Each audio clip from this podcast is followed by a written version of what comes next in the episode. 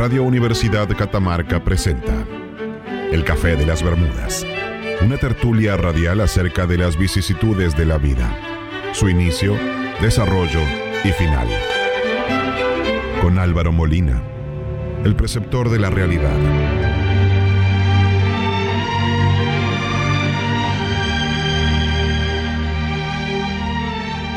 Fernando Daud, el romántico empedernido.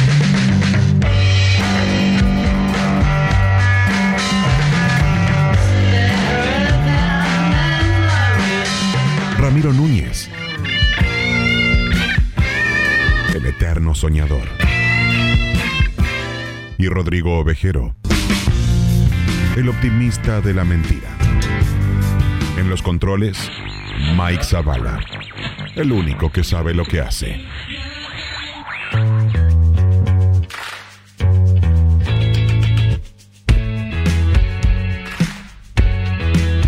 El café de las Bermudas.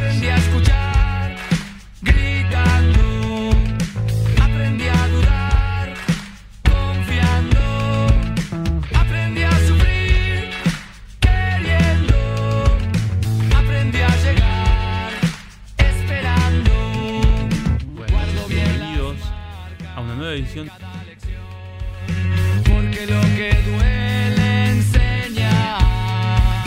La ignorancia es la cuna del miedo, pero no me da miedo preguntar por qué. Vamos a estar en compañía de.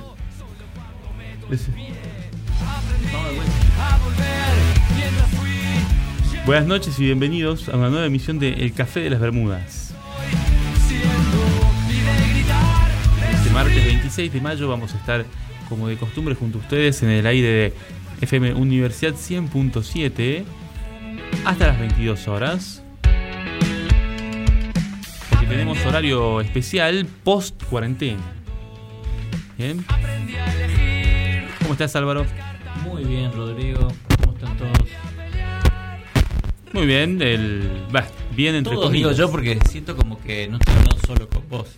Ahora es como están todos, digo yo. Ahora somos una comunidad. ¿Sí te cuenta? Sí. Ahora somos como todos juntos. Es lindo porque yo sé que le estoy hablando a otras personas además de vos, porque se comunican. No, claro. Entonces nos contestan y yo me refería al tema post cuarentena, viste, de. Oh, estamos tenemos todos que hablar juntos de ese tema. No, pero me gusta la sensación esa de estamos todos juntos en este barco. Sí. Todos juntos vamos a salir de esto. Digo, no la solemos tener. Después a vos te surgió ahora eso, por esto. Yo sé que vos lo pensabas de antes. Sí. Pero los normales no lo pensábamos así. Normales. Yo soy de la escuela de Stephen King, que él dice que está todo bien mientras el periódico y la botella de leche lleguen a tu puerta. Sí. Que apenas se cae eso, es como empieza la barbarie. Apocalipsis, Armagedón. Sí. Con lo que no cuenta Stephen King es con la solidaridad de la gente, de unos con otros. Que vos decís, bueno, yo no tengo nada, pero el otro tiene y me da. Y nunca llegás a ese estado de barbarie tan grave. Sí. Pero a ver, no. Déjame tener una pregunta. Vamos a hablar un poco de este tema. Sí se puede llegar a ese estado, obviamente que se puede llegar. Te lo voy a preguntar en estos términos. Sí. Ahora estás más tranquilo, qué sé yo, pero los primeros días, tu mente no te lo pintó todo un poquito de Mad Max. Obvio. Y te dijo, compra 3 bolsas de fideo, por las dudas. Sí. Fideo, agua, municiones, o sea, obvio, Rodrigo, ¿de qué me estás hablando? Porque los primeros días es que así, no sabés para dónde va a ir la curva. Claro. Yo los primeros días estaba llegando del patio, ¿viste? Y después digo, capaz que tendría que tener un poquito más de cuidado a esta hora. Sí. Yo lo identifico con la curva por esto de que siempre en las películas sobre pandemia, sobre virus, todo, siempre te muestran los gráficos y te muestran cómo de golpe se escapó todo hacia un rojo. Y decís, nosotros estamos acá al principio de la película. Sí. Sí. ¿Qué hacemos? Bueno. ¿Qué personaje querés ser? Está bueno. Una gran decepción, te digo, hasta ahora. Sí, qué sé yo. Bueno, es Habría estado más emocionante con zombies. Igual mi auto camuflado queda lindo, ¿no? Sí. Por ahí me hicieron sacarle las defensas que tenía delante con pinchos, pues me dijeron que no eran legales, no podés andar así, claro, por la calle. No, obvio. Pero bueno, le pude poner un blindaje atrás, que está buenísimo. Dice, mueran zombies, mueran. Le puse así con... Muy bueno. Con un aerosol quedó muy bueno. Después te paso fotos. Dale, sí, sin dudas. Por favor. Pero bueno, sí, saliendo ya de ese tema, pero la cuestión es que el Café de las Bermudas está en su segundo programa del año. Justamente por este motivo no estuvimos haciendo el programa. Ahora vamos a ver cómo nos logramos acomodar con este nuevo horario. Sí. Y es por eso que valía la pena una breve síntesis de lo que ha sido los últimos días. ¿Cómo para la este estamos programa viviendo? Igual nos pueden escribir y contarnos lo que quieran, quieran comentar con nosotros para que lo comentemos con ustedes. Claro, porque además la vuelta nos agarró fríos. Sí. Y dijimos, no tenemos un tema del cual hablar. Eso te pasó a vos. Yo no tuve tiempo suficiente. Tuvimos nada más que 60 días para pensarlo, pero no pensamos un tema para el programa del regreso. Y dijimos, volvamos a la aventura. Volvamos al París Dakar, volvamos a la Legión Francesa, de no saber de qué carajo vamos a hablar. Y nos sentamos frente a un micrófono, con ganas de compartir un buen momento, hablar sobre temas que se nos ocurren. Sí. En el momento. Volvimos a la improvisación. Recién te vi que saltaste cuando tocaste ahí un cable. ¿Puede ser que te di una patadita? Sí, porque lo que estuvimos acomodando cables, cables que estaban en desuso. Eso me hizo reflexionar, me quedé así como pensando, digo, mirá si Rodrigo se queda pegado acá y chau claro, Rodrigo. ¿Sí? De golpe, de un segundo al otro. Sí, yo también lo pensé.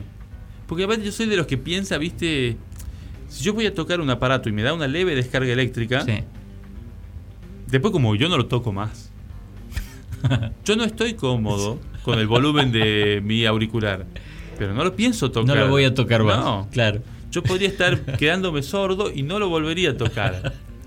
Entonces, a mí me queda así esa desconfianza.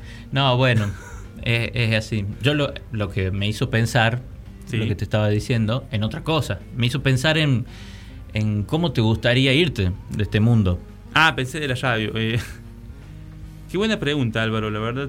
Porque si tuviera que elegir una cosa así, como toqué un botón y de golpe ya me fui. Sí, es como poco épico. No, es poco épico, pero es poco jodido para uno. Tendría que hacer un pacto con mi señora. Para mí una explosión nuclear está buenísima, por ejemplo. No, pero a ver, yo tengo que hacer este pacto con mi señora. Yo le tengo que decir, acordemos que si uno de los dos se muere de forma estúpida, el otro le va a mentir a nuestra hija. Ah, ¿me entendés? O sea, si yo me muero porque estaba, no sé,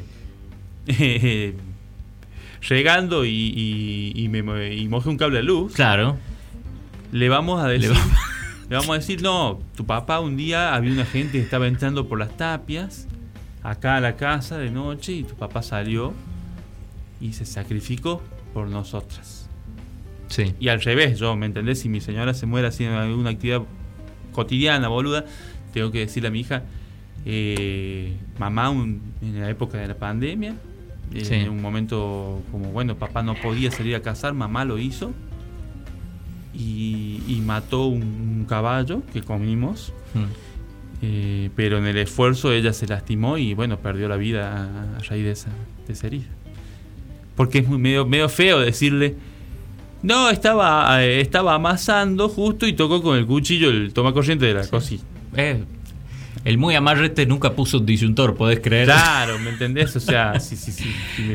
Entonces, sí, está bueno. Ahora, ¿cómo me gustaría irme? Bueno, dormido, por ejemplo, ¿me entendés? Yo no, vos no te enteraste. En tu mente vos seguís dormido. Sí. Capaz que podés seguir vivo para siempre. Claro. Por decirte, ¿viste ese cuento? La energía astral restante, digamos, se va plácidamente. Hay un cuento de Lovecraft que era el de un tipo que prueba la hipnosis en un moribundo. Uh-huh. Cuando está el tipo a punto de morirse, ya está en su lecho de muerte, lo llaman a que sabe hipnotizar justamente para que para que lo hipnotice y le diga: vos sos un tipo que está perfectamente sano. Uh-huh. Y luego el cuento continúa mientras el tipo anda, qué sé yo, camina, pero de a poco se comienza a desintegrar. Sí. Se empieza a deshacer porque en realidad su cuerpo está muerto, pero la mente está hipnotizada. Wow. Es un cuento muy, muy genial. No me puedo acordar ahora, pero es después de Lovecraft, ya lo voy a... Seguramente alguien nos puede tirar el dato. Sí, ya lo buscaré el título, pero pensaba, bueno, quizás vos te dormís, no, y hasta que vos no te despiertes, vos no te enterás que estás muerto. Claro. Vos podés seguir soñando, capaz. Muy fuerte, muy fuerte. ¿Te puedo poner un asterisco ahí? Sí, cómo no. Vos sabés que estaba pensando también mientras vos contabas esto, de que por ahí en la radio está bueno la honestidad, ¿viste? La honestidad intelectual, la honestidad de la persona que estás escuchando. Y dije, si a mí me dieran esto, me gustaría. Y hay algo que vos sabés, pero que no saben los oyentes. Sí. Y vos sabés que por un tema de honestidad lo quiero decir.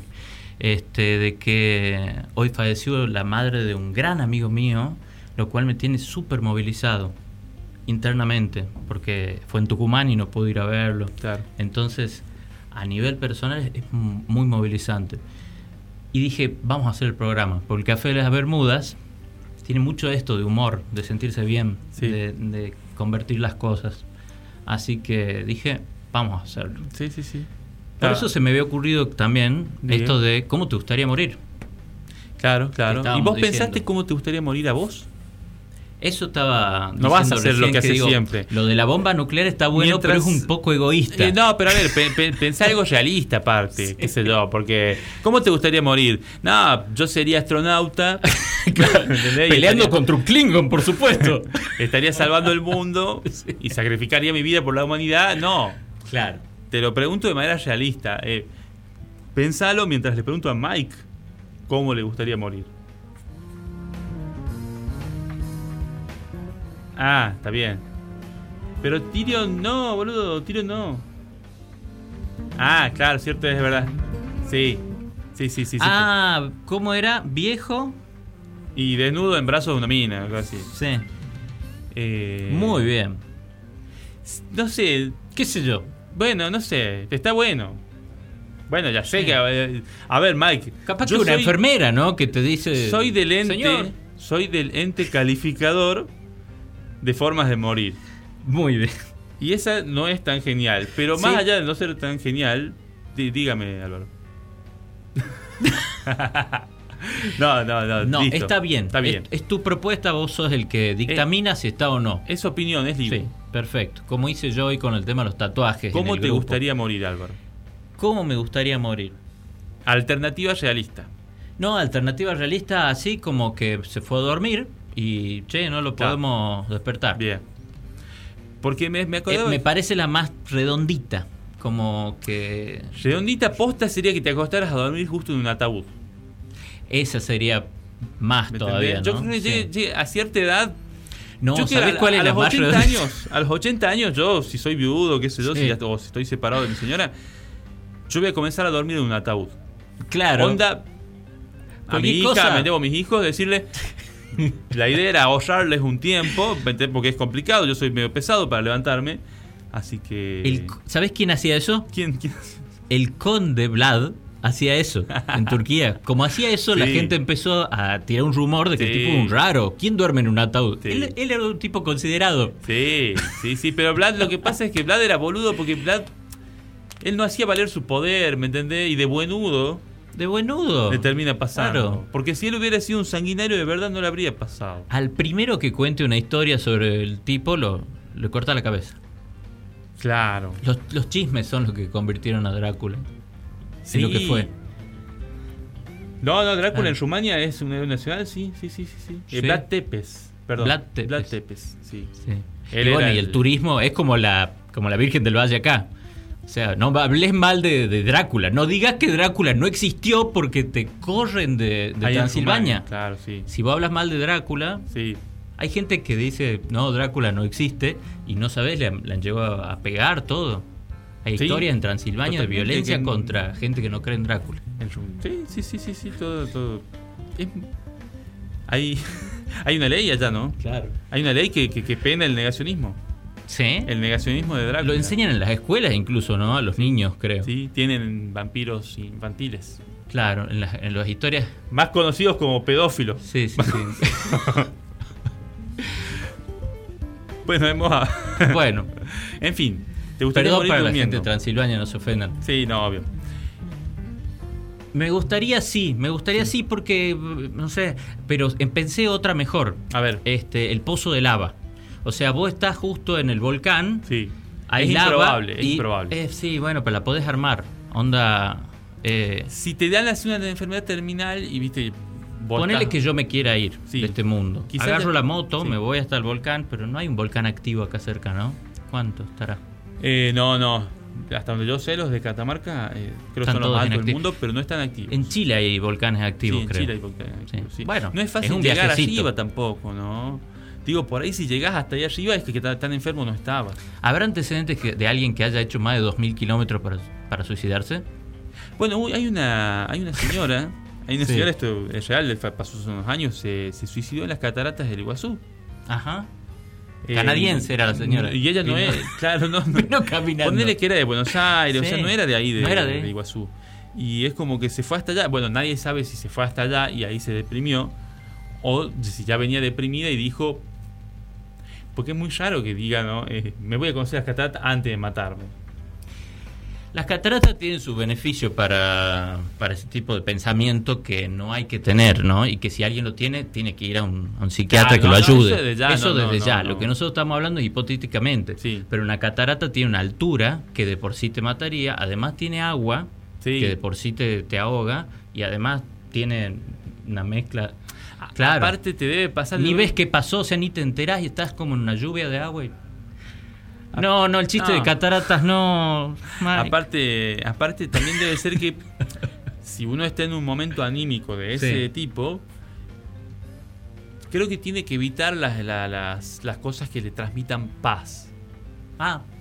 Es decir, es preferible que sigas enojado a que algo te transmita solo paz, ¿me entendés? ¿A vos las cataratas te transmiten paz? Y bueno, vos estás ahí, ves el agua, la inmensidad.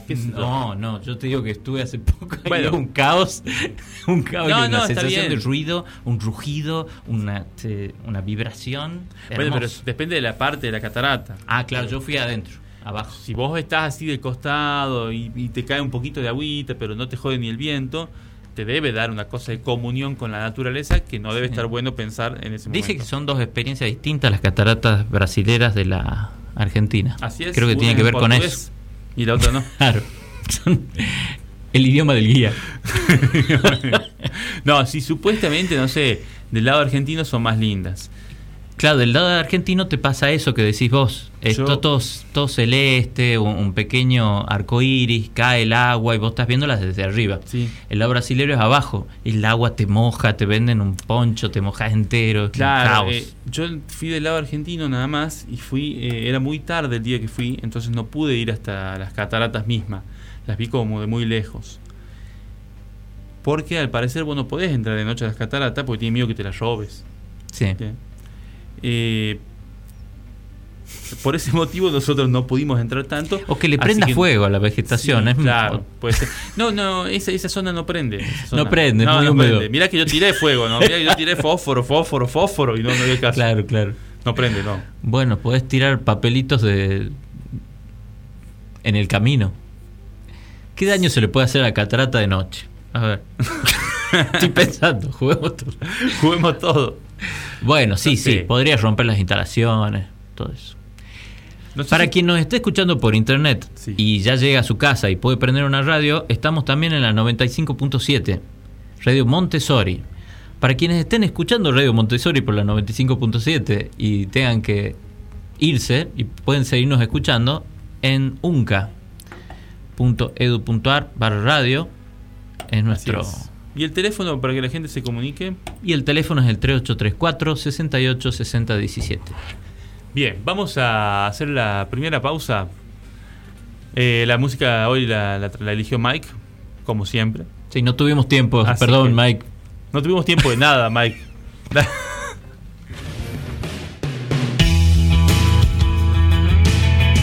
El café de las Bermudas. 100.7 Radio Universidad.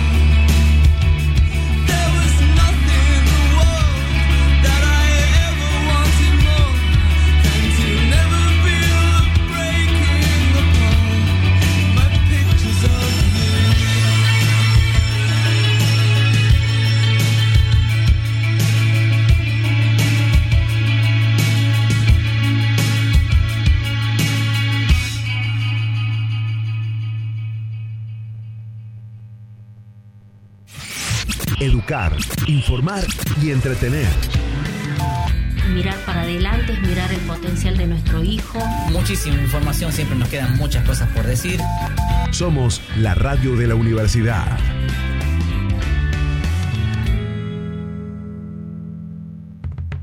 En instantes llega Marcelo Brandán con Así Somos. No te muevas de la 100.7. Che, ¿vos cómo te fue en el trabajo hoy? Como siempre. ¿Vos? ¿La oficina? Cansado. Papá, ¿por qué mamá es la única que trabaja acá en casa? Para erradicar la violencia de género en todos los contextos, cada uno de nosotros tenemos que construir relaciones igualitarias. Todos debemos aportar un mínimo acto, un ejemplo. Todo comienza desde casa. Es un mensaje de Radio Universidad 100.7.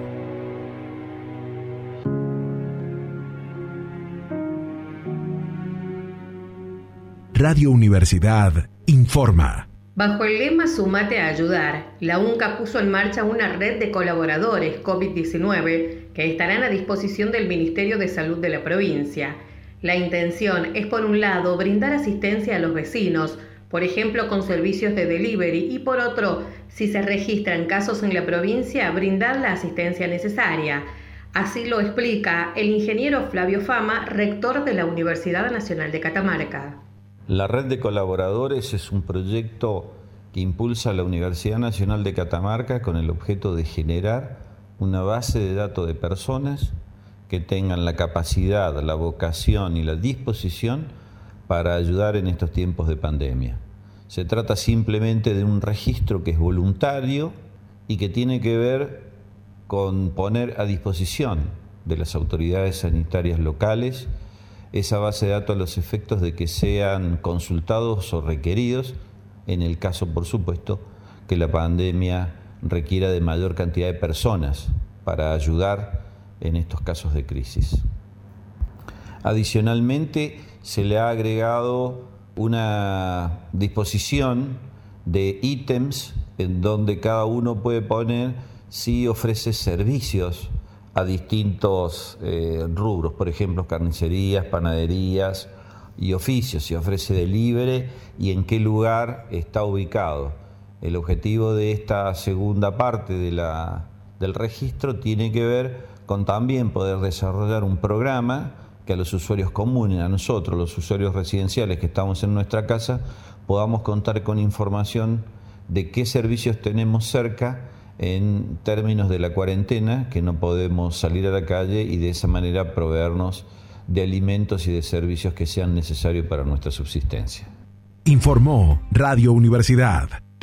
Radio Universidad Catamarca presenta El Café de las Bermudas, una tertulia radial acerca de las vicisitudes de la vida, su inicio, desarrollo y final. Y aunque el cuestionar me haga resbalar a la prudencia.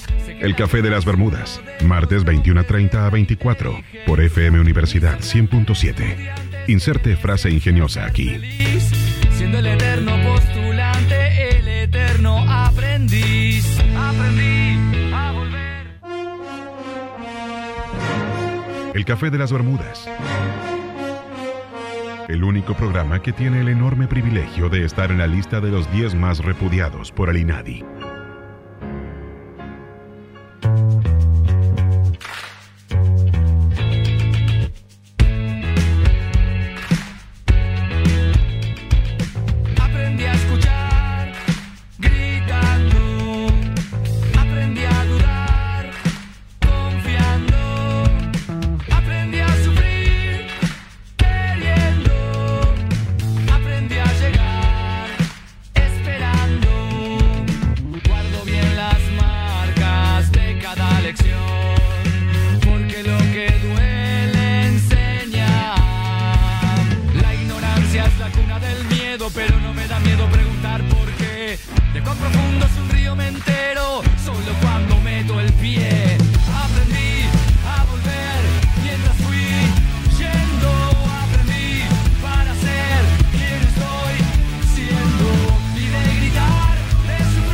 Más de El Café de las Bermudas a través de FM Universidad 100.7. Estamos hasta las 22 horas con la compañía de Mike Zavala y Álvaro Molina. Vamos a estar charlando un rato más con ustedes. Ustedes pueden comunicarse al siguiente teléfono. Al 3834-686017. Terminamos hablando en el bloque anterior de formas de morir. La verdad de la cuestión es que yo quería hacer un programa bien arriba y era como, no, vamos a hablar de la cuarentena, ¿eh? Claro. Porque yo no quiero que a la gente le caiga a otra persona a hablarle de la cuarentena. Esa era la idea mía. Así que hablemos de la muerte. Vamos a hablar de la muerte mejor. Sí. Bueno, me dejaste pensando con esto de las formas de morir. No, ¿te gustaría que tu cadáver tenga alguna particularidad, ¿no? ¿Cómo particularidad? No tu cadáver, así tu apariencia, por ejemplo.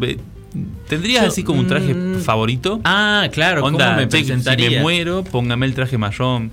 Sí. Porque la gente es muy... la gente, no sé si la gente en general, pero hay gente que es muy...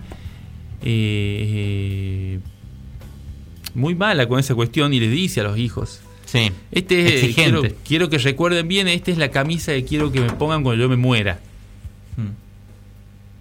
No sé si es un dato que uno como hijo quiere saber. Entonces no subas de peso, papá. Claro, por una parte, pero es como, no, viste que hay gente que da indicaciones de pre-mortem, viste que hay gente que dice así, yo quiero estar acá en este cementerio, ¿no? Y en el nicho de arriba. El nicho que está bien alto. Claro, sí. Sí, hay de todo, porque la gente va pensando por ahí en dejar instrucciones y yo creo que es un derecho que está bueno respetarlo. Siempre he sido eso. Yo, siempre he querido la cremación. Y era como, qué jodido que sos, no hay cremación acá, qué jodido que sos, olvidate, qué tipo jodido. Y siempre, ahora ya, sí. Podrías dar una alternativa, ¿no? Pero qué más simple que eso. No, digo, ahora. Liberador que ahora, eso. Pero antes cuando no había, podrías haberles dicho... Che, yo prefiero la cremación, pero si se les complica llevarme a Tucumán, claro. Bueno, me entierran, no sé, en algún lugar. No, es que tiene varios sentidos eso, porque tiene la cuestión de liberarse, de no tener que decir, toda mi vida me tengo que ocupar de seguir yendo al mismo lugar y pagando el cementerio y la cuota del cementerio, y después legarle eso a mis hijos también es una carga. No, por supuesto, sí. Yo soy muy de la cremación porque es como, yo no quiero que ustedes carguen con eso, claro. Con esa responsabilidad. A mí, lárguenme al viento y ya está. Los recuerdos se llevan en el corazón. Te puede pasar como en el Gran Lebowski, ¿no? Ajá. Que le tiran las cenizas de uno al viento y le cae todo en la cara por el viento. Sí. Famosa escena. Así que no sé, ese es un tema que hay que hacer con las cenizas. Es que papá era muy pegadizo. Le costaba desprenderse, le costaba despegarse. Las cenizas. Yo creo que... A ver, voy a plantear esto abiertamente, casi como una voluntad post-mortem. Si me muero... Sí. Bueno, me voy a morir alguna vez, obviamente. Pero cuando muera, por favor, quemen mi cuerpo. Sí. Y con las cenizas quiero que las junten en saquitos de té y vayan haciendo té de Rodrigo. Uh-huh. Tecito. Un tecito de Rodrigo le llamaríamos. Claro. ¿Querés tomarte un Rodri, Miguel? Claro. Cosa de que quizás yo de alguna manera vuelva por la mente a mis seres queridos, a mi señora, a mis hijos... Sí, ¿conoces la anécdota esa o no sé, o la leyenda esa que dicen del padre del rockero de los Rollings? De Keith Richards. Que dicen que Keith Richards se lo fumó a su viejo. Se lo esnifó en teoría. Se lo aspiró. Sí, porque se lo fue aspirando. Cenizas no podés fumar porque ya están quemadas. Bueno, pero podés como... Pero sí simbólicamente. Podés esnifar, digo. ¿Viste? Y él las esnifó. No, esto no fue simbólico. ¿Podría un ser humano... resistir fisiológicamente, aspirarse tanto? Yo pienso que sí. Capaz que a través de los años, o sea, no fue una noche, no fue un sábado. No, pero aparte no dijo que se las fumó, se las esnifó a todas, quizás esnifó un poquito, ¿me entendéis?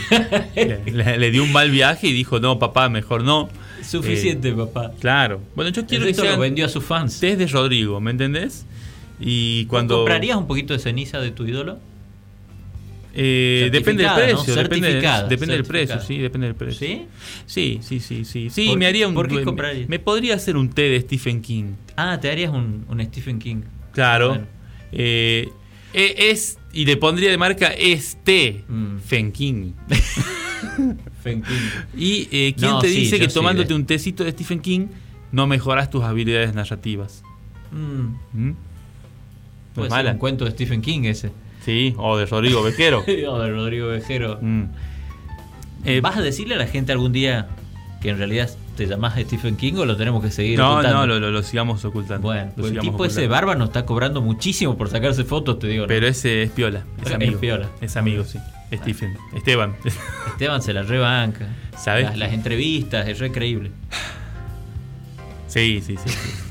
¿Qué?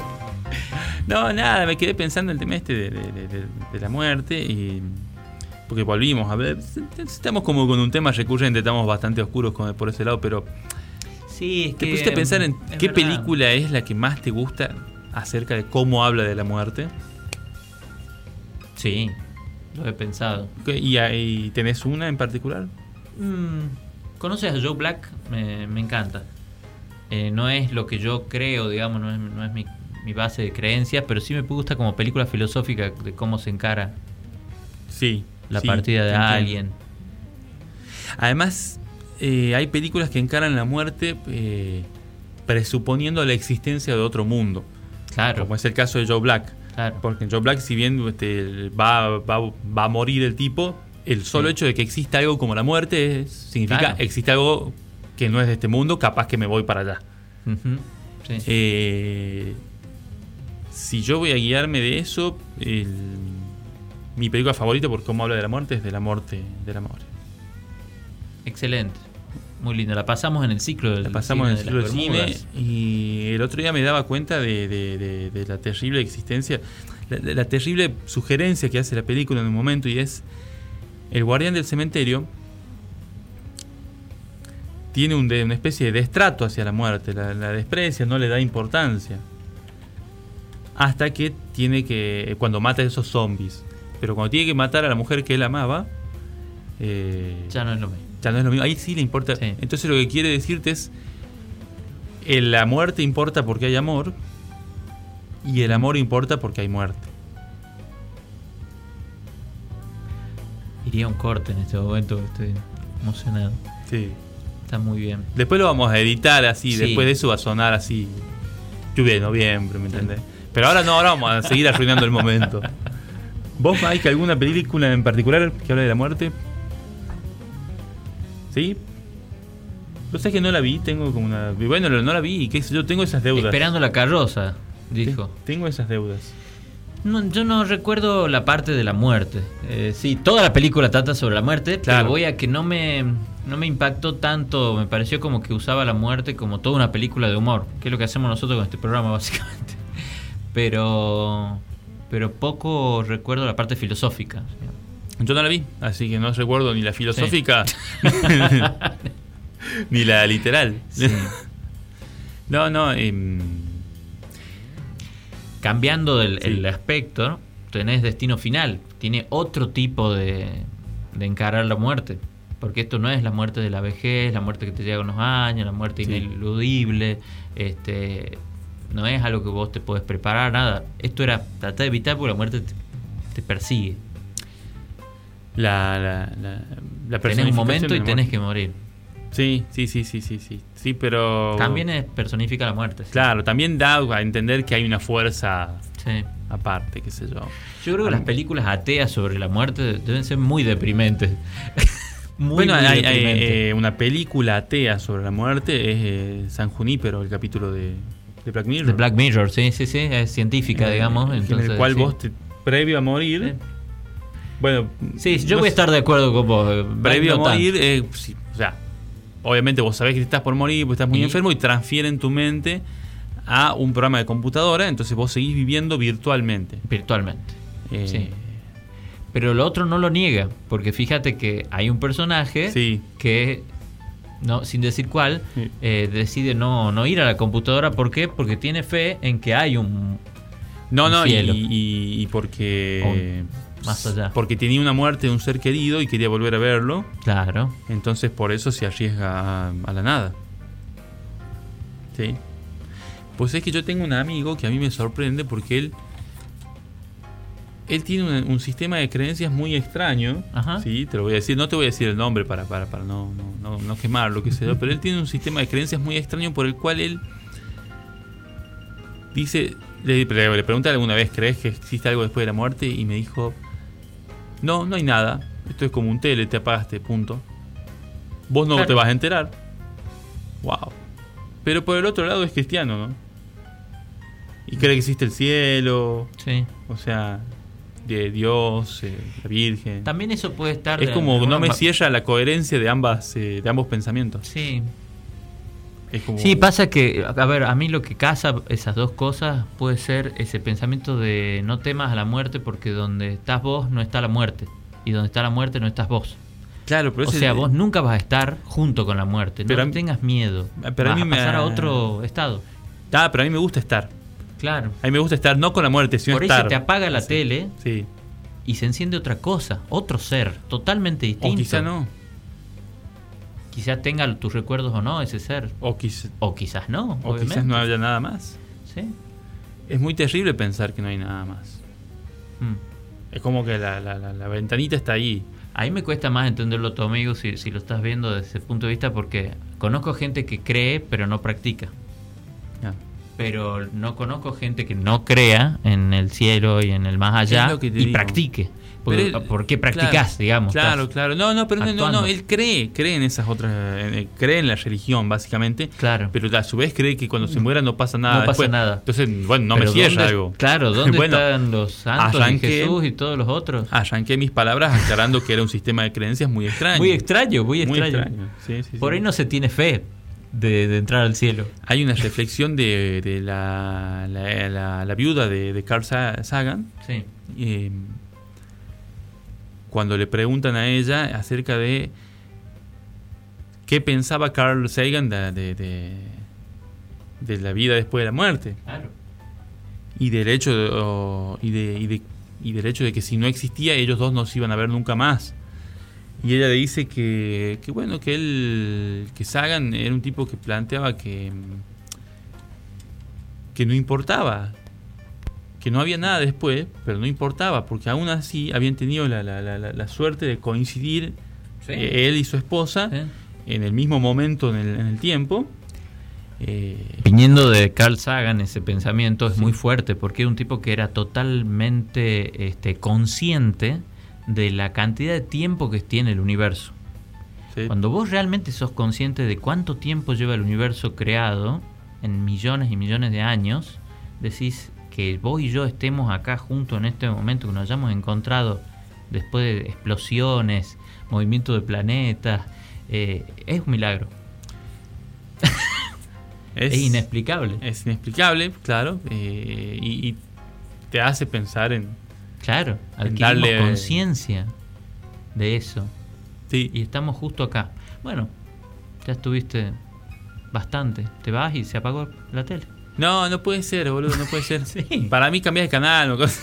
Sí. Puede ser, obviamente. Puede ser. O no. Capaz que volvés en forma de Whoopi Goldberg, por ejemplo. Las creencias, yo cada vez más me estoy amigando con las creencias. Como me has conocido hace un tiempo que era como que repelía y eran supersticiones. Pero a medida que vos ves cómo la gente las necesita o cómo la gente le hace bien... O como, la verdad, en el fin de la cuestión yo no tengo razón, solamente digo que no hay pruebas de lo otro. Yo soy muy de la idea de que la religión, pese a que yo no soy religioso, tiene una función social importante. Muy importante. Y que por muchos casos desviados que hay dentro de la religión, como casos de sacerdotes pedófilos, o fieles pedófilos también, o abusadores en general, la religión en sí ha provocado muchos beneficios a la humanidad. Quizás ya no, quizás ya sea hora de dejarla atrás. Hemos evolucionado. Pero nos ha ayudado mucho a llegar. Pero ¿sabés qué es lo que no vamos a evolucionar? Porque, a ver, vos podés ver que la iglesia, no sé si la religión, porque la religión es el contexto, la religión es el contenido que maneja la institución. La institución, vos podés decir un montón de cosas, como que no te podés estar metiendo con las leyes, la separación de la iglesia y el Estado, en eso podemos estar 100% de acuerdo. Pero cuando vos vas al contenido, la religión es muy buena, sobre todo con esto que estamos hablando de la muerte. Sí.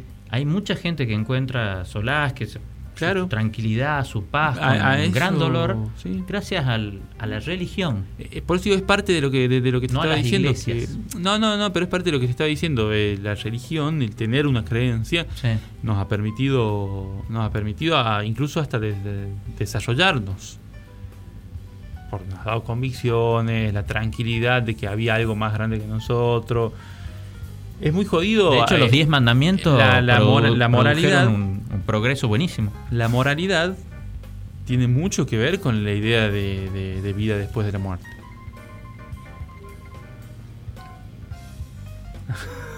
Sí. Bueno, la moralidad tiene mucho que ver con la religiosidad. Sí. No, por eso te decía, las primeras normas, las primeras reglas sociales eran a la vez religiosas, era lo mismo. Claro. Los 10 mandamientos manejaban el comportamiento de una tribu. Y eso basaba su poder en la creencia de que te ibas a ir a un infierno. Claro, ¿sí? Claro. Sí, bueno, en definitiva, sí, no es que te voy a arrestar y te voy a... O sea, imagínate vos estás en una tribu. Claro. Como, yo quiero ir a una cárcel de máxima seguridad. No te iba a pasar eso. Claro. Si cometías un delito. Te vamos a apedrear, probablemente. Pero nosotros no nos vamos a sentir mal por apedrearte, porque vos incumpliste la ley. Sí. Imagínate qué loco, ¿no? Qué salvajismo. Pero se está ayornando. Viste que hay fotos de curas dando el bautismo con una pistola de agua. Con pistolas de agua. Sí. Es como... A mí, cura, pistola, niño... Es una combinación que no me resulta muy simpática. No. Viste, como me da... Habría que ver los comentarios en el grupo de WhatsApp del cura cuando sube esa foto. Claro, porque de sus amigos que también tienen 70, 80 años. Claro, un tremendo bucaque le hiciste. No, eso hay que cortarlo, Mike, después, por favor. Entonces, yo no quiero ir preso por culpa de este hombre. No, pero digo, capaz que le dispara varias veces y dice, tomá. Y ahí decís, no lo tendríamos que haber bautizado acá. No. Pero se está ayornando fuera del caso extremo. También he visto por otro lado videos donde dicen, ¿vos confiás en Jesús o en el barbijo? Sacate el barbijo. Claro. ¿Lo vieron? Sí. Porque pasa eso en algunos lugares donde dicen que creían que íbamos a salir en la foto con barbijo. Se sacaron el barbijo así en un video de una iglesia. Claro. Yo creo que creencia no hay que llevarla a ese punto. O sea... Y además... El creador no puede estar con todos los seres de todo el universo todo el tiempo cuidándolos. Escúchame, eso, sacarte el barbijo es negar a Jesús. ¿Sabes por qué? Digo. Porque Dios es el barba y Jesús es el hijo. Es el hijo. Barbijo.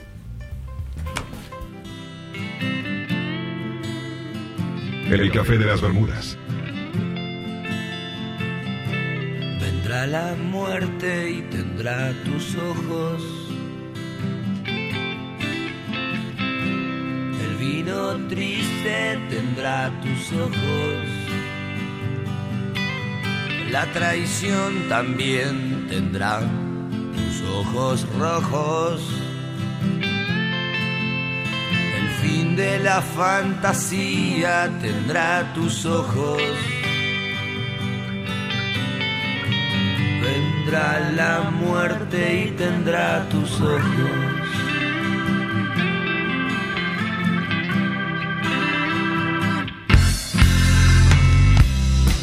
Reinante también tendrá tus ojos, también renacerá la vida y tendrá tus 2 o 3 ojos.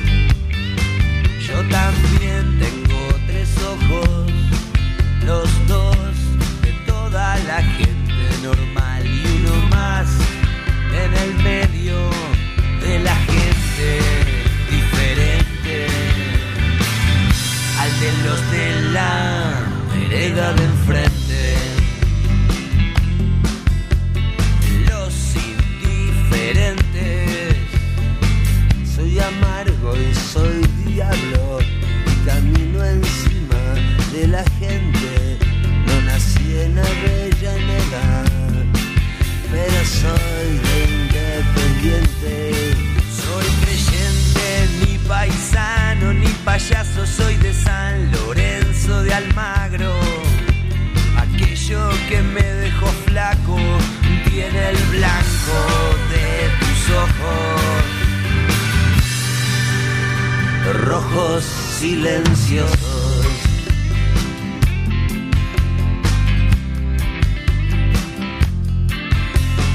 Todo lo que toco se parece a tus ojos y se rompe, dueño de un corazón loco que se parece a tus ojos.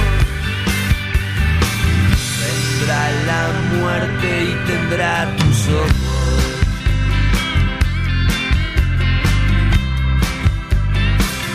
Tendrá tus ojos.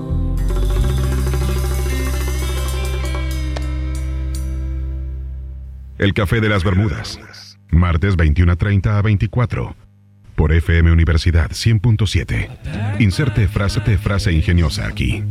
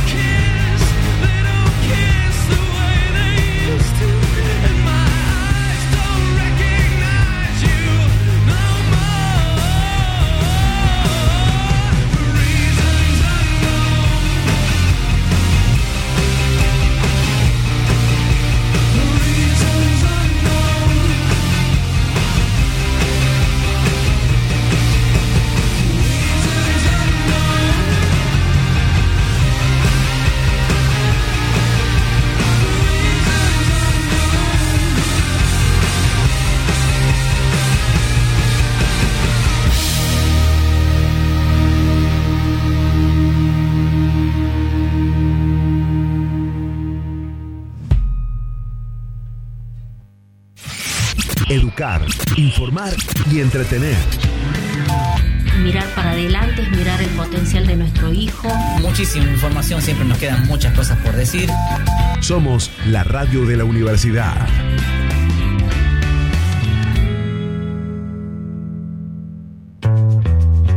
El café de las Bermudas.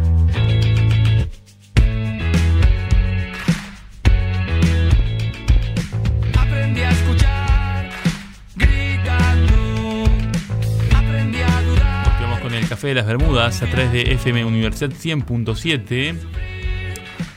Estamos al aire hasta las 22 horas en este martes 26 de mayo.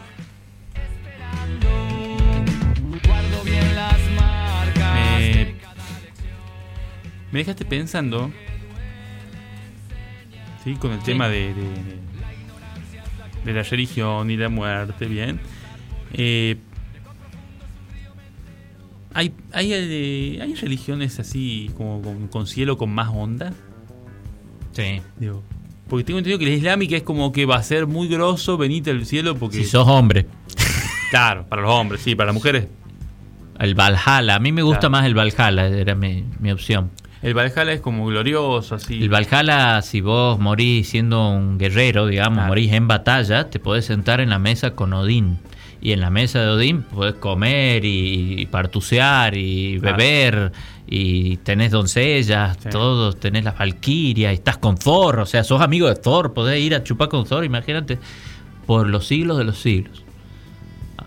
Me gusta ese. Sí. Me gusta ese. Sí. A mí el de las vírgenes no me gusta ponerle. No, imagínate 40 vírgenes, 70 vírgenes, no sé. Es como, yo que un kindergarten, tengo que empezar a dar clases acá. No está bueno. Igual a los ponerle 2 meses, decís, che, y las vírgenes, y no, ya está. Ya ninguna es virgen. Ya no son vírgenes, claro. 2 meses. Sí. Imagínate en siglos. Ese es como, vos sabés que ese es como de los más exagerados, vos sabés. Sí, porque ese es como, a ver, tengo que inventar cosas que hagan que la gente se mate. ¿Bien? Claro. Entonces voy a decir, bueno, si vos te matás en batalla, vos vas a venir con Thor, con Odín, qué sé yo, porque ahí al estar en esa mesa, vos vas a poder comer con ellos. Pues, bueno. Escúchame, Abdul, vas a ir, te vas a subir un avión y te vas a tirar contra un edificio, ¿sabes? Pero yo... no me quiero morir, no. Vos te tenés que morir, Abdul, o sea, no pasa nada, hay un cielo, es hermoso. No, pero a ver, vos no sabés eso, eso. No, pero vos. Te digo, tengo la palabra acá del profeta, es muy bueno, ¿no? La oferta es muy... ¿Vos por qué te tirarías contra un edificio? Bueno, ¿Qué querés vos? ¿Qué te imaginás? Suponiendo que existe ese cielo, ¿no? Suponiendo, sí. Qué sé yo... Y me gustaría que haya minas, sí. Me gusta tu forma de pensar, me gusta. Sí, muchas minas. Y soy muy inseguro sexualmente, así que todas deberían ser vírgenes. Para que yo sea el mejor de ellas. ¿Con cuántas vos estarías así como cómodo como para tirarte contra un edificio? Yo te diría una por día, pero en realidad por ahí una por día para el mes, pero pueden tener sus días que no quieren. Hay días que uno... Que uno 40. Vos tira tu número. 40. Dame un minuto, ¿sí? Sí.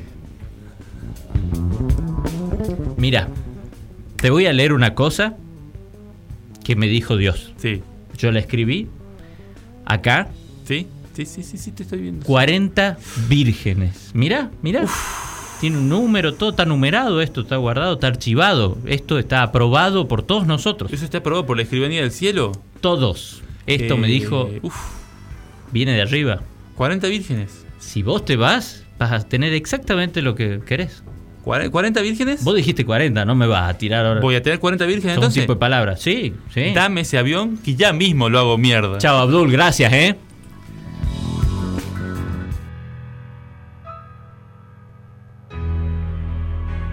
El café de las Bermudas.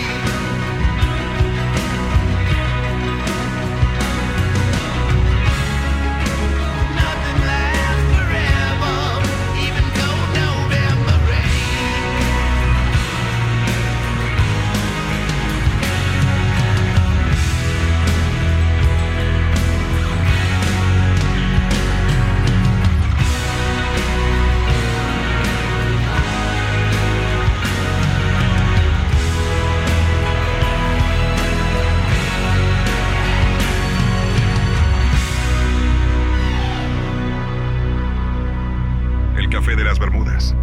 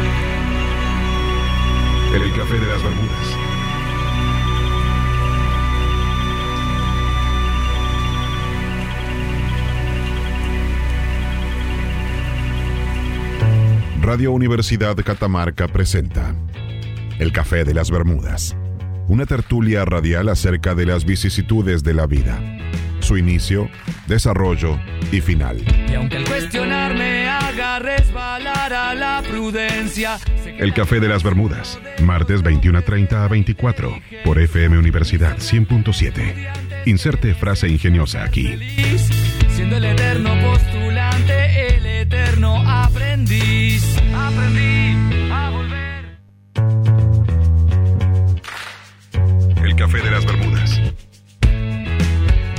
Volvemos con más de El Café de las Bermudas. Estuvimos escuchando a Guns N' Roses haciendo Lluvia de Noviembre. Gran canción, ¿sí? Sí, sí. ¿Quién no vio el video de Lluvia de Noviembre? Gran video, es verdad. Con la boda que después pasa para el...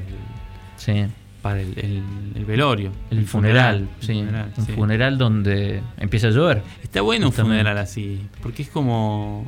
A ver, si vos te ponés a pensar, vos obviamente te acordás de todos los seres queridos que has perdido, pero no te acordás de las circunstancias particulares de cada funeral, ¿me entendés? Sí. O sea, no, porque cuando es algo feliz vos podés decir, no, esa vez que te caíste mientras bailabas, no fue en el casamiento de Juan, fue en el casamiento de Tito.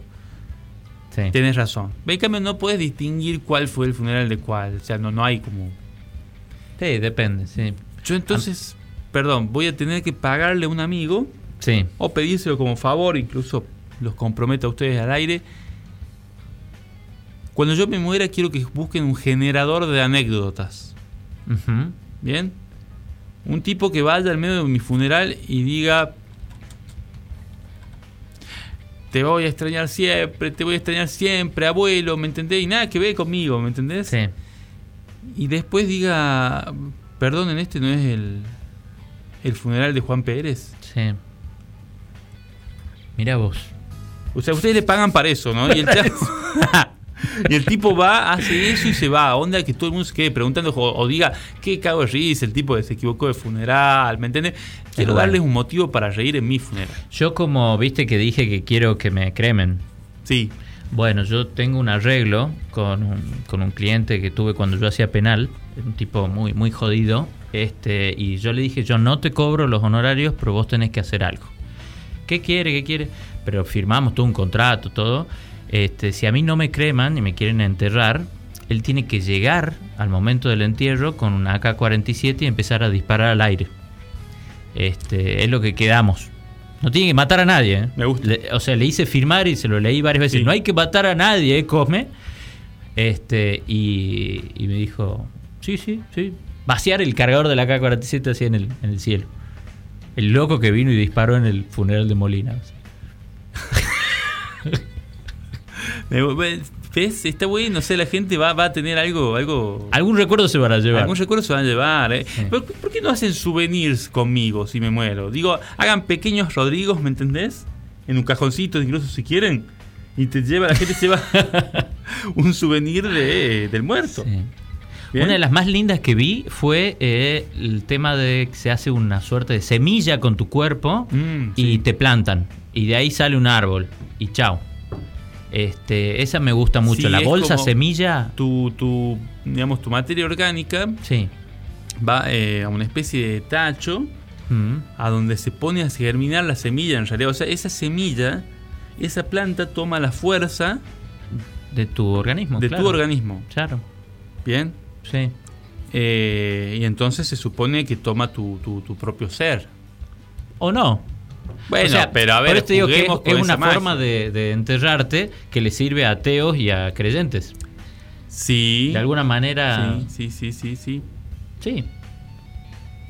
Porque antes existía el tema de que no te podían cremar, claro, porque estaba considerado que no se podía hacer eso. Porque digamos, no te podías ir al reino de los cielos después. No vas a poder resucitar. Claro, no. ¿Cómo vas a resucitar si lo cremas? Un embole, como haya un puzzle de... es como haya un puzzle de 1.000 millones, sí, de piezas, ¿entendés? Claro. No, nadie se va a tomar el laburo. Y vas, de última, en el apocalipsis vas a hacer como una gelatina que se va moviendo muy, sí, lentamente, no podés hacer nada. Yo pondría juegos así en mi funeral. Rompecabezas, ¿me entendés? Juegos. Con mi cara, entonces te llevas eso de recuerdo. Vos que sos un tipo, digamos, que se dedica gran parte de su producción literaria al humor, deberíamos hacer algo así. Deberíamos tener cosas por si... nos pasa algo, sí, cosas graciosas, que cosas pase graciosas, algo, un happening. Pensadas, sí. Quizás no lo de la K-47, un poco extremo, sí, pero debe haber algo intermedio. No, no, por eso digo, el tipo que vaya y grite, ¿me entendés? La otra vez vi un tipo que se había hecho, cuando se muere, lo entierran con una grabadora. Entonces, cuando el tipo lo están enterrando, empieza a sonar golpes. ¡Ey, estoy vivo! ¡Ey, qué hacen! El tipo se había muerto de una enfermedad muy larga, o sea, todos sabían que estaba verdaderamente muerto en ese funeral. Pero ese chiste que hace él con su voz, diciendo, sáqueme de aquí, ¿qué cierra lo que están tirando? ¿Sabés qué quiero? Muy buena la grabación. ¿Sabés, por favor, qué quiero? Ya mismo se los pido. Sí. Si no me creman, sí, y me entierran así, qué sé yo, en la tierra justamente, no en un nicho de cemento, sino en la tierra. Quiero que se encarguen de buscar un mecanismo neumático que pongan sobre mi tumba y que haga salir un brazo de un maniquí. Claro. Que eso esté como puesta así con un reloj, sí, aleatorio, que ponele vos, no es que una vez por semana sale el brazo. Sale cuando sale, una vez por día, o cada 2 o 3 días, pero nunca en los mismos horarios. Muy cosa bueno, de se que puede hacer, ¿eh? Sí, cuando la gente me vaya a visitar se pegue un susto, claro, ¿entendés? Porque eso me gustaría que les pase.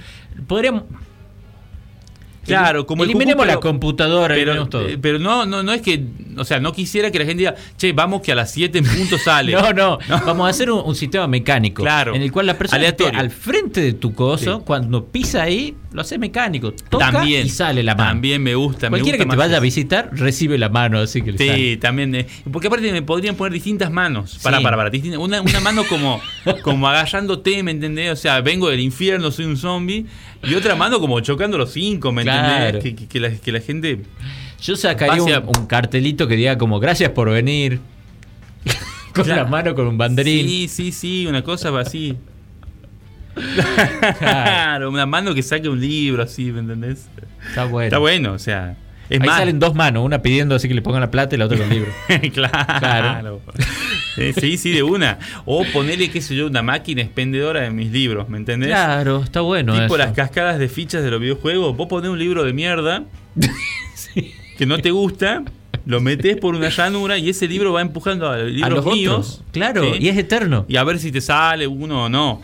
Es eterno ese sistema, me encanta. Sí, y claro, se retroalimenta. Me encanta lo de meter un libro y que salga otro por otro lado, porque eso fomentaría la lectura. Qué buena idea que acabas de tener. Sí, ¿no? Sí, que en la plaza haya una máquina. Si vos tenés que meter un libro y vas a obtener otro. Uf. Es muy buena. Esta parte hay que cortarla, sí, antes que la registremos. Esta parte hay que cortarla. Sí, de una. Hay que tener una máquina así. Sí, sí. Todo al azar, ¿me entendés? Vos podés mandar, qué sé yo, Coelho y te sale claro. Y te sale, no sé, Cervantes, ¿entendés? Entonces, lo más probable es que vos mandés un Cervantes y te salga un Coelho, porque va a haber muchos. Sí. Sí, sí, muchos Coelhos ahí donados. Mucha gente va a tirar el libro que ya no quiere, ¿viste? Claro. Sí, sí, sí. Oh, me tocó la biografía de Arjona. Pero bueno, ¿cómo la llamarías? Mal. Máquina azarosa de libros. La máquina azarosa de libros. El mal. El mal. El mal, yo ¿sabés dónde lo pondría? Sí. ¿Dónde tiene que ir el mal? Frente a la catedral. Claro. Que es el bien. Claro. Donde hay un solo libro. Sí. Está muy simbólico ya. Está muy simbólico. Sí, sí, me gusta, me gusta. Bueno, ya tengo casi casi que tengo un mini parque de diversiones encima de mi tumba. Sí. Yo creo que eso simboliza el Edén. Los libros, ¿viste? El árbol del fruto prohibido. Sí. Es sí, como, sí, ¿no? Sí, el conocimiento. El conocimiento. Comiste ese fruto y chao. ¿Qué pondrías vos sobre tu tumba? ¿Sobre mi tumba? Sí.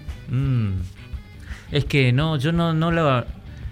Sí, no fantaseo mucho con mi tumba porque estoy como muy convencido con el tema de la cremación. Digo, no me pueden ser tan sobrete de no hacerme caso a lo que he pedido así tan públicamente. Yo quiero que me esparzan mis cenizas en Las Vegas, ya les dije eso. Que se vayan a ustedes, porque mi grupo de amigos, y se vaya a Las Vegas y esparzan mis cenizas. Sí. Ese es mi pedido formal. Ojalá tengamos esa suerte de que te mueras antes. Sí, sí. Sí, sí, de una. Mi epitafio. Yo pensaría algo, o sea, onda...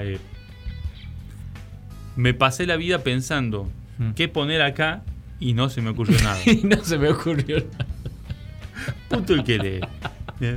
¿Vos, Álvaro, qué pondrías? Así.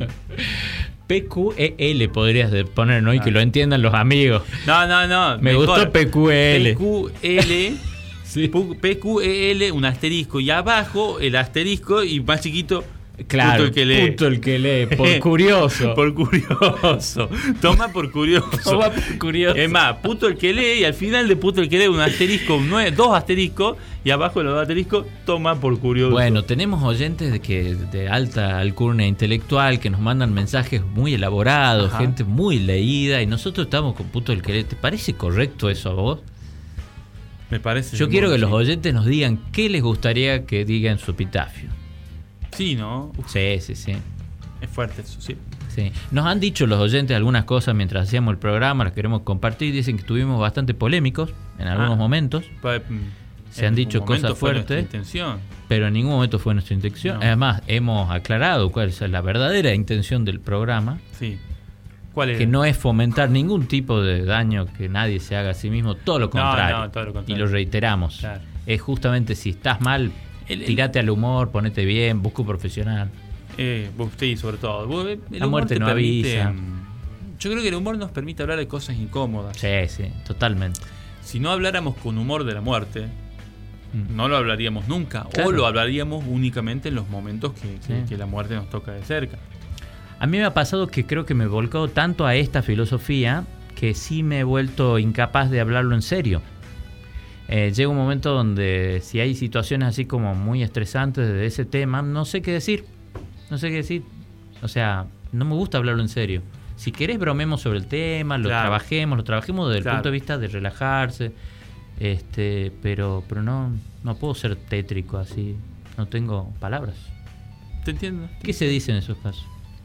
Frases hechas. No somos nada. Claro, sí, hay frases de funeral que son... ¿Viste? ¿Sabés qué hago yo? Sí. Yo balbuceo. Vos tirás el... Yo me acerco, ¿viste? Y le digo algo... Que puede ser... Claro, que puede ser... Él va a llenar los agujeros con algo lindo. Él va a pensar... Bueno, me dio el pésame, me dijo no somos nada, me dijo tu viejo era genial. Él va a escuchar lo que él quiere escuchar porque yo básicamente lo que voy a hacer es acercarme... abrazarlo y decirle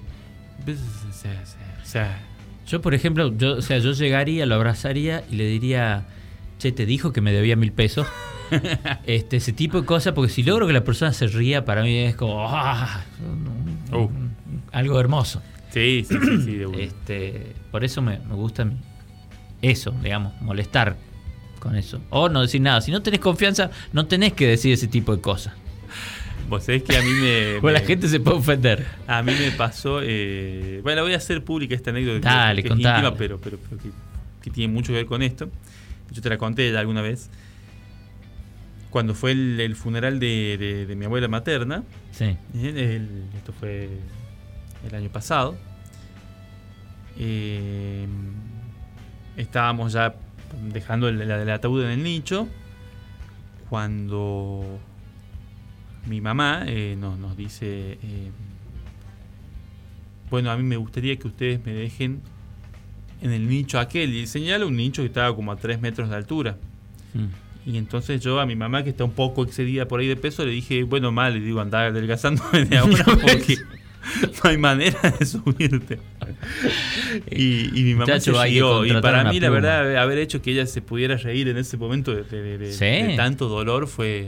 Sí. Fue lindo, realmente, fue lindo. Yo también me reí, los que lo escuchamos nos reímos, no a carcajadas, no nos revolcamos de risa, sí. Pero fue un buen momento dentro de todo el dolor y no fue por irrespeto, por falta de respeto a nuestra abuela. Sí, totalmente. Chistes en velorios. Hay muchas frases hechas, dice, llegamos solos, nos vamos solos, nos dice sí, un oyente. Sí, es verdad. Ese un tío mío se hizo famoso porque dijo en la familia, en un momento dijo, claro, ¿cómo se está muriendo gente que antes no se moría? Y eso nos quedó grabadísimo. Sí. ¿Cómo se muere gente que antes no se moría? Claro, bueno, antes se morían los padres de sus amigos, acá, no sus amigos. Acá otro oyente, Baltasar, sí, nos dice que él en su epitafio pondría, ¿vieron que era grave, boludos? ¿Vieron que era grave, boludos? Es muy bueno. Es muy bueno, sí. Recién nos tiraban, me quedé pensando con una y te la comento. Titanic, ¿es una película que trata sobre la muerte? Es una buena pregunta. Supuestamente solamente se puede escribir y narrar en general acerca de 3 cosas, que son el amor, la vida y la muerte. Ah, qué bombazo que tiraste. Qué interesante. No sé quién lo dijo, es un dicho medio popular en realidad. Sí. Es como que solamente se puede escribir acerca del amor, la vida y la muerte. Mira vos, lo ignoraba esos 3 minuciosamente, temas, como dice Baltasar. Y Titanic son los 3 temas, prácticamente. Sí. Entonces, yo creo que mientras más logres aunar esos 3 temas... Sí. Sí, porque Titanic te da la muerte que es entre sorpresiva, claro, es y inevitable, sí, pero a largo plazo. O sea, no es una cosa así tan de golpe, sino que vos decís, sí, te vas a morir. Sí. Dentro de 6 horas. Es fuerte eso. Sí. A mí es como cuando, viste, ella muere al final y sube al cielo y le está esperando Jack en Titanic, ¿me entendés?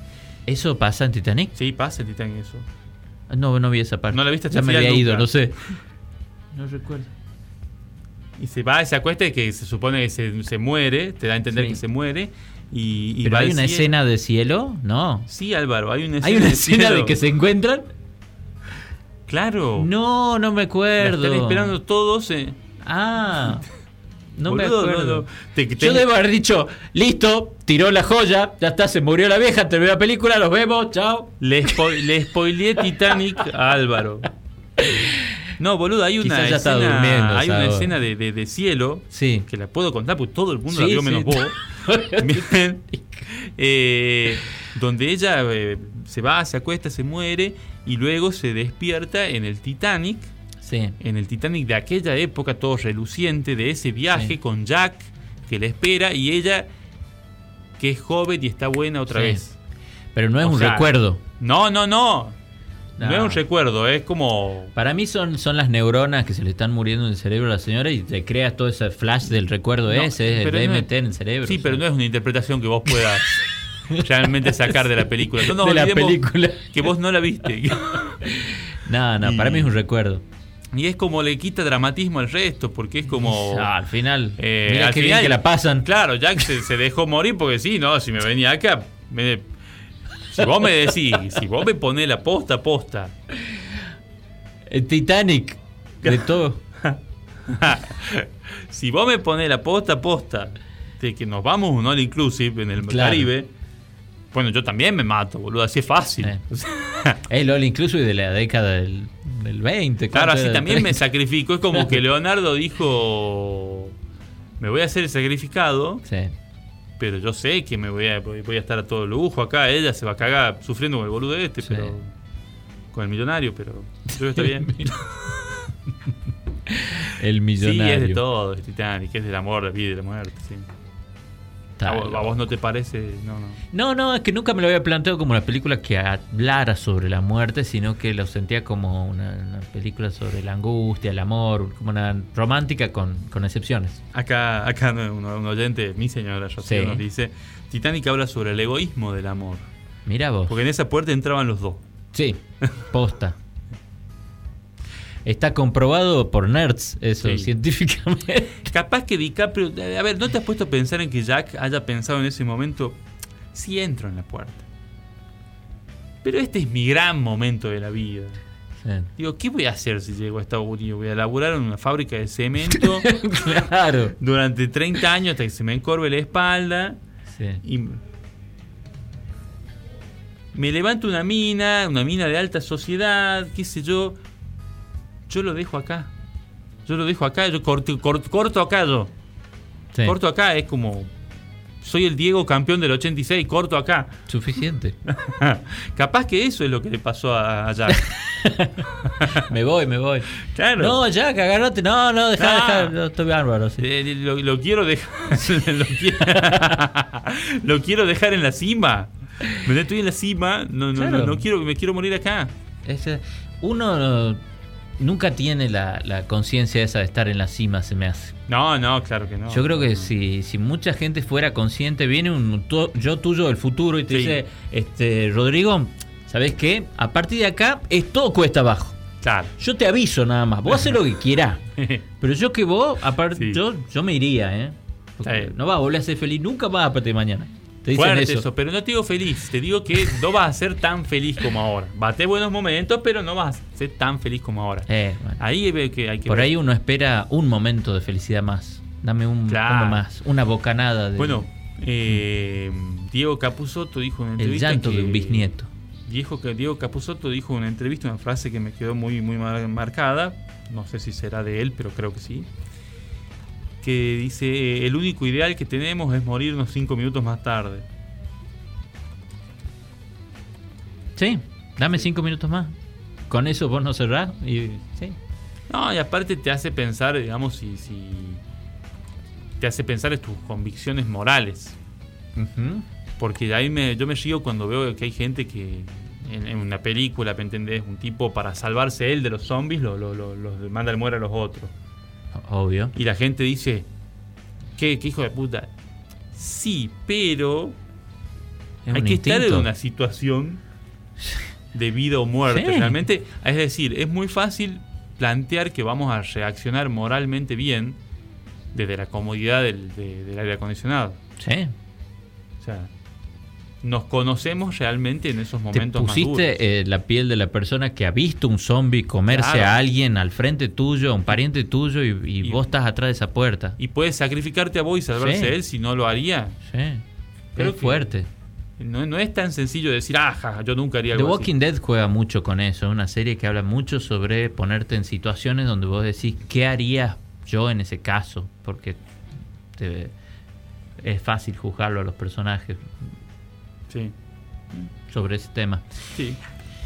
Qué loco. Bien. No sé, lo de evitar la muerte me abrió otro espectro de pensamiento. ¿Qué harías, sí, para evitar tu muerte? Es que ese es el tema, digamos. O sea, solamente podés pensar en situaciones. Ya sabemos lo que harías concretas. Vos. Sí, yo te lo sacrificaría. Por un par de pizzas. Sí, yo lo sacrificaría. Hasta le venderías tu alma al diablo. Sí. Sí. Pueden escuchar eso en nuestros podcasts. Sí. La anécdota en la cual Rodrigo cuenta eso. Cuando le vendí. Cuando le vendiste. Llama al diablo por una pizza. Sí. Pero una pizza todo el miércoles. ¿Qué más harías? Sí. ¿Cuál es el punto? La línea. Es muy loco. Bueno, apretás el botón, lo de la guerra nuclear. Claro. El tipo que está ahí dice, si yo no aprieto el botón, nos cae la bomba a nosotros. Yo tengo que tirar una bomba a ellos. O sea, yo tengo que matar 2 millones para que no nos maten a nosotros. Claro, así yo lo que digo, a ver, ¿viste el Caballero de la Noche? La segunda Batman. De estas más nuevas de Batman. Sí. de Dark Knight asciende cuando le dan cuando le dan el detonador a los dos barcos, claro, y terminan diciendo no lo vamos a apretar. Mentira, no había argentinos en esos barcos. no había seres humanos en esos barcos. No había seres humanos en esos barcos. Porque no es que los estadounidenses lo harían mejor. No. Un estadounidense se apoya en el coso sin querer y lo vuela. Escúchame, se agarra y se dice, bueno, somos 50, votemos. Sí. Y cada voto positivo al puede toque. Pensar que no fue su culpa, sino el del 26. Sí, habría que ver de qué estado de Estados Unidos, pero si el capitán del barco es el presidente de Estados Unidos, estamos jodidos. Te aprieta el botón al toque. Puede ser.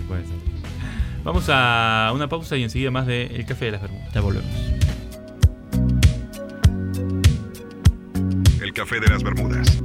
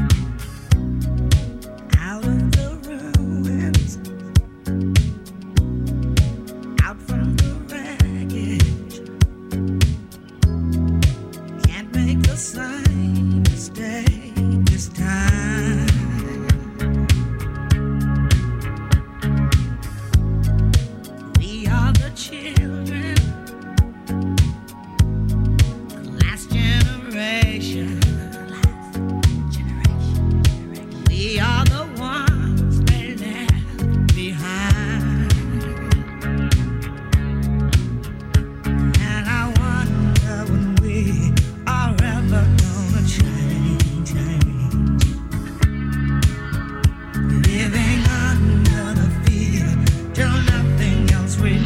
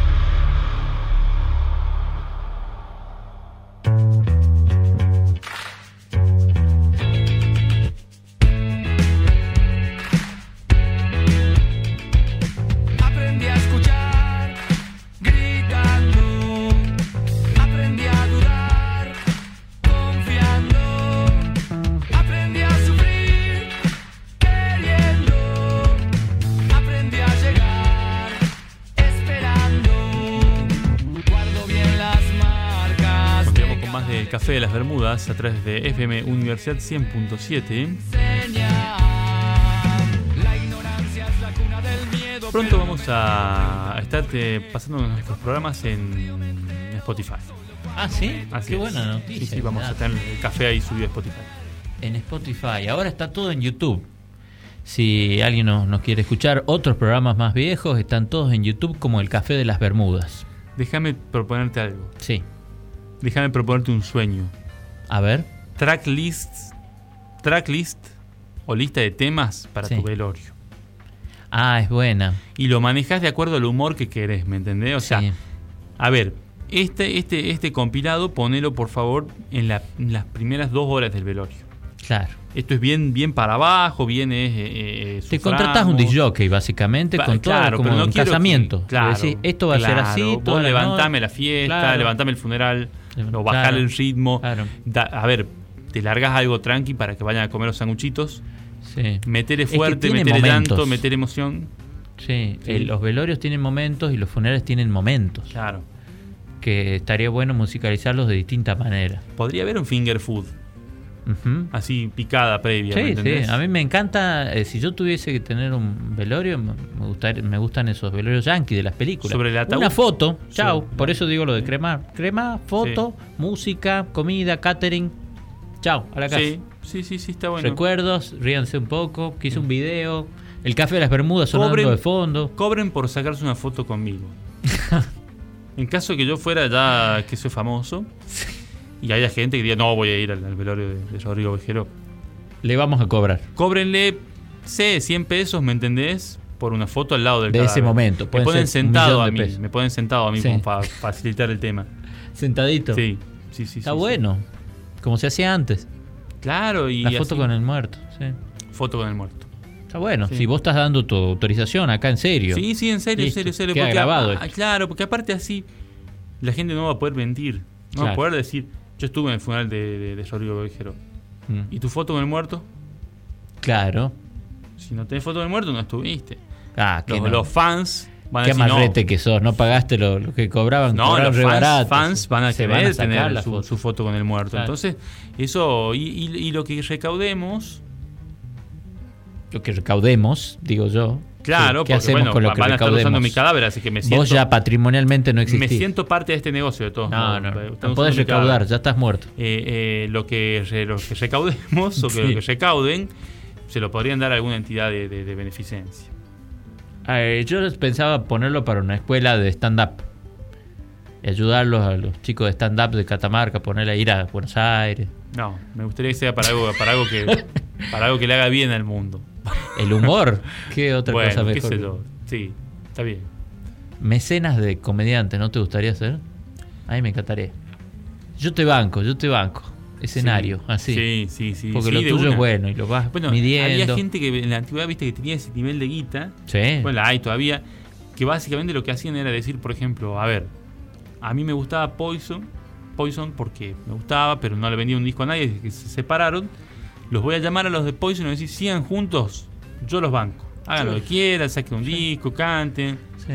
Cuando yo los llame vienen y tocan. Claro. Después del día están libres, ¿eh? Claro. Así. Sí. Bueno, como un bufón de la Edad Media o un artista, ¿por qué no? Leonardo da Vinci tuvo su mecenazgo. Claro. Los Médicis en Florencia. Era como que me gusta lo que haces, Leonardo. Vení y labura para nosotros. Listo. Ahora quiero que pintes a mi suegra, ahora quiero que me pintes el techo, ahora quiero que me pintes... Así. Haceme armas, Leonardo. Bueno. Qué groso Da Vinci. ¿Te imaginas cuando ibas a la casa de los Medici así y decían, che, qué lindo te quedó el balcón? Sí. No sabés, Leonardo. Leonardo. Lo volví loco a Leonardo, le dije, no, vos sabés que me gustaría más que tenga el arco romano. No me gusta tanto así eso de esos cuadrados, no. Y le hice cambiar 1000 veces el balcón a Leonardo. Sí. Leonardo, los huevos llenos. ¿Y quién hizo el asado? Leonardo. ¿Vos sabés que tenía los libros de cocina que les hacía para los Medici? Yo tengo un libro de cocina de Leonardo da Vinci. Sí. Es tremendo ese dato. Es decir, hacía las armas, hacía el arte, hacía la cocina, hacía todo. El tipo sabía de todo. Sí. Lo tenían esclavizado, básicamente. Era como un claro. No, bueno, pero le daban la posibilidad de onda, hacer lo que vos quieras, claro. Además. Sí. Yo me lo imagino, es como que estamos por sembrar, Leonardo. ¿Podemos sembrar tranquilo o vos no vas a decir cómo sembrar? No, está bien siempre. ¿Te imaginas así, Leonardo, diciéndoles: no, así no, porque así lo vas a romper a la máquina? La vas a romper a la máquina. La vas a romper, ya la roto. ¿Para qué mierda me bancan? ¿Para qué ejercen mi mecenazgo? Sí. Si después yo vengo, le digo las cosas y es como que hablo con la pared yo. Ya te hago un dibujito de la próxima máquina, ¿sabes? Sí. Hace 2 años que estaba haciendo ese prototipo, ¿no? Bueno. Bueno. Es muy detallado, ¿qué querés? No. Oh, ¿qué va a pedir ahora el boludo este? Sí. Murieron cerca de 87 personas probando los máquinas voladoras de Leonardo. Está documentado eso. 87 seguros, pero sí. Podrían haber más no documentados. Pero me gusta esa convicción en la ciencia de Leonardo. Es como... Porque... Che, Leo, van muriendo 40, ¿no?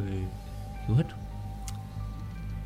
¿Querés una máquina voladora? ¿Querés una máquina voladora, sí o no? Bueno, traiga más presos. Claro, traiga más los presos. Y imagínate que de todos modos... Que eran voluntarios. Eran presos voluntarios. Porque ellos decían, si vos lográs volar, te vas, ¿eh? Claro. Te quedás libre. Sí, y se peleaban para probar la máquina. Esas cosas de la antigüedad deberían volver. Era mejor, la máquina con libertad que los calabozos de... Claro. De los Medici. Claro. ¿Deberían volver, decís vos? Deberían volver esas. Promovían la autosuperación. Death Race. ¿Viste Death Race? Es bastante moderna. La carrera de la muerte. Death Race, que corren y el que gana lo liberan. Sí. Es esa idea. Sí, vi la original con Stallone. Claro. Con Stallone. Sí. Después hicieron varias más. Hicieron una más nueva en el 2010, por ahí, algo así.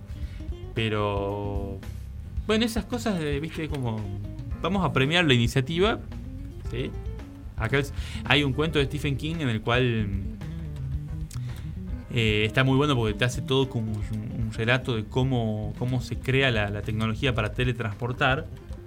Sí. Y cómo esa tecnología va pasando las etapas experimentales hasta llegar a ser de uso común. Sí, todos sabemos que las máquinas de transportar son bastante terribles, claro, si no funcionan muy bien. Y en una instancia de prueba, las primeras pruebas que se hacen con pruebas con condenados a muerte. Uh-huh. Y ya de paso spoileo esta partecita, ¿no? Y meten a 9 condenados a muerte y como que vuelven medio desarmados algunos. Y uno solo vuelve bien. Pero bien físicamente, se había vuelto loco porque planteaba que había visto la eternidad. Uff, vio la eternidad y volvió. Claro. Estaba totalmente loco. Claro. Entonces loco. Ahí se dan cuenta de que te tenían que dormir para viajar, para teletransportarte. Bueno. Probemos dormido ahora. Porque a los ratones, por ejemplo, cuando los pasaban de boca... Sí. Salían peor que cuando iban de espalda. Ah. No sabían por dónde estaban pasando, claro, no lo veían, claro, entonces no sufrían tanto. Y que en cambio cuando los metían y veían desde el principio la nada o el todo, o lo que fuera donde vos estabas, se volvían locos. Sí. O salían rabiosos, cosas así. Experimentar el universo, aunque sea un segundo, claro, es algo inabarcable para la mente, sí. Wow. Interesante. No sé. Bueno. Yo me quedé con que quiero cenizas de Stephen Hawking. No sé cómo las voy a conseguir. Bueno. Me gustaría. ¿En algún lado? No sé. Si podemos emprender una quest. Emprender un camino. Nuestra meta vamos por las cenizas de Stephen Hawking. Vamos a ahorrar. Vamos a hacer un viaje. Miguel dice que viene. Miguel viene, listo, somos 3.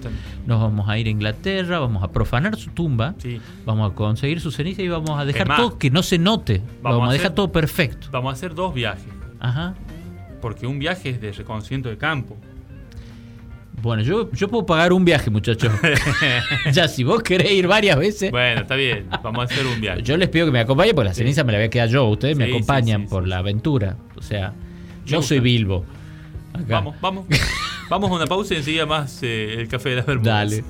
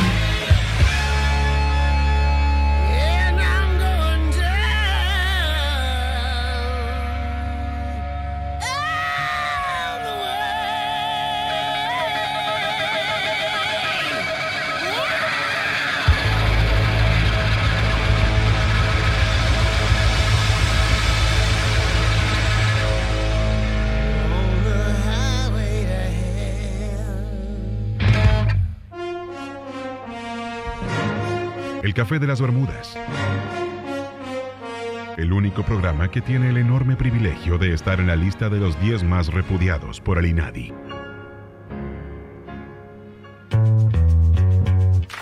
El café de las Bermudas.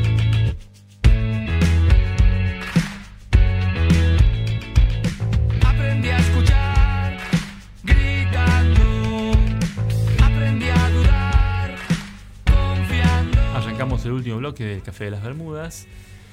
Vamos a comenzar muy de a poquito a despedirnos. Sí. Sueño. Vamos a contar que este año, por el momento, vamos a tener este horario de martes de 20 a 22. Sí. Ya vamos a ver cómo nos acomodamos más adelante. Luego, cuando lo permitan las medidas de seguridad, volveremos con algunas actividades del Café de las Bermudas, como el caso del Cine de las Bermudas. El Cine de las Bermudas, esperemos que vuelva pronto. Sí, tenemos muchas ideas. No sé si adelantar algo de alguna idea. No. Tenemos muchas ideas, así que síganos, porque van a surgir nuevas cosas interesantes. Sí, este año. Síganos en Facebook. Ahí pueden ver cuándo salimos, a qué hora, pero en principio el próximo martes de 2022. En principio el próximo martes de 2022, entonces vamos a ir recuperando gente para los próximos programas. Seguramente vamos a contar con Ramiro Núñez o Fernando Daud y con Miguel Nieva seguramente en algunas oportunidades. Quizás rotemos, así también. Que capaz que alguno de nosotros no está. Claro, estamos previendo la posibilidad de ningún programa va a ser igual al otro. No, no lo eran antes tampoco. No lo eran antes. Pero bueno, volvimos. Era un desafío volver después de 60 días. Sobre todo cuando uno no. Habíamos tenido un solo programa antes de esto. Sí, un solo programa de este ciclo y este vendría a ser ya el segundo. El segundo, y nada más que el segundo. The Resurrection. Pero confiamos, venimos como en una línea de ascenso muy marcada. Sí. ¿Vos decís? Sí, modestia aparte. Sí. Modestia aparte. No hace falta que finjamos no ser geniales. Pero nuestra línea de ascenso no es de contagio, digamos. No. No estamos llegando a esos números. No estamos. Pero estamos bien. Yo creo que es como que nuestros oyentes tienen mucho distanciamiento social. Yo te diría hay que empezar a juntarlos. Que este fue un programa. 7 puntos el programa. 7 puntos le das. Yo estoy en un 8.50. Estoy muy contento. Tuvimos muy buena repercusión de nuestros oyentes más. Bien, por ese lado puede ser. Sí. Recordar también que pueden participar del grupo de los cafeteres. Sí, quienes quieran participar de una comunidad que se ha armado alrededor de este programa pueden hacerlo escribiéndonos un mensaje al 3834-686017 y después de una pequeña iniciación, podríamos llamarlo, en la cual le vamos a preguntar sobre sus conocimientos de manera... No, una cosita muy chiquita, lo incorporamos a Les Cafeteres. Yo quisiera que si me muero no me corran del grupo. Ah, por un vos tiempo. Querés quedarte en el grupo. Yo me quiero quedar, sí. Es más, incluso hasta si alguna vez alguno tiene el detalle de tirar una onda, che, vos Rodrigo, ¿qué opinás? Está bueno. Me gustaría que me dejes tu teléfono. Cosa que los haga recontra cagar de miedo a todos. Sí. Cuando alguien te pregunta lo que opinás y Rodrigo está escribiendo. Claro. Vos podrías ser mi fantasma de WhatsApp. Sí, creo que la acabamos de cagar, igual la idea, pero bueno. Pero dentro de 10 años nadie se va a acordar. Nadie se va a acordar. Vos más de 10 años no vas a vivir. Para cuando yo escriba esto, nadie se va a acordar. Sí. Igual WhatsApp no sé si va a estar en 10 años. Pero es una muy buena idea. El fantasma de WhatsApp. Sí. El fantasma de WhatsApp. Dirigió una empresa el tipo durante un tiempo. Estaba visible incluso. Claro. Me hizo acordar la película del tipo que se muere y está en la casa y hay una fiesta que está con anteojos y se les cae, que lo llevan por la playa. Ah, ¿la vieron? Fin de semana de locura. Sí. Qué película que trata sobre la muerte desde el punto de vista más humorístico que yo he visto. Me encanta. Es genial el fin de semana de locura. Tiene escenas. Son escenas tremendas. El muerto es un actorazo. Sí, es un actorazo. Sí. Más blandito, Joaquín, más blandito. Estás muy tenso. Pero es un actorazo posta. Sí. Es como, hay que tener ese dominio corporal. Porque, a ver, tenés que evitar el tema. Todo el tiempo tenés que estar evitando el reflejo de apoyar los pies. Entonces no debe ser fácil. Y de respirar también. A ver, esto es. Me medio muy gracioso, no sé si es muy gracioso o trágico lo que voy a decir, pero no sé si ustedes vieron Mi Amigo Mac. Ajá. En Mi Amigo Mac, que era una especie de copia de la B de ET, el extraterrestre, en una de las secuencias finales, el niño protagonista, que era un chico que estaba en silla de ruedas, no sé si se va cayendo por una rampa, una cosa por el estilo, y vos podés notar claramente cómo el chico mueve las piernas. Entonces es difícil para un actor no mover las piernas en ese caso, más para un actor más chico. Totalmente. Bueno, hemos tratado de afrontar temas difíciles de la manera más humorística posible. Sí. La gente dirá si salimos airosos o no. Ya veremos de qué tratan los próximos programas. Eso lo vamos a estar decidiendo entre lunes, martes a la mañana. Así es. Creo que esto ha sido por hoy. Mi nombre es Rodrigo Ovejero. Me acompañaron Mike Zavala y Álvaro Molina.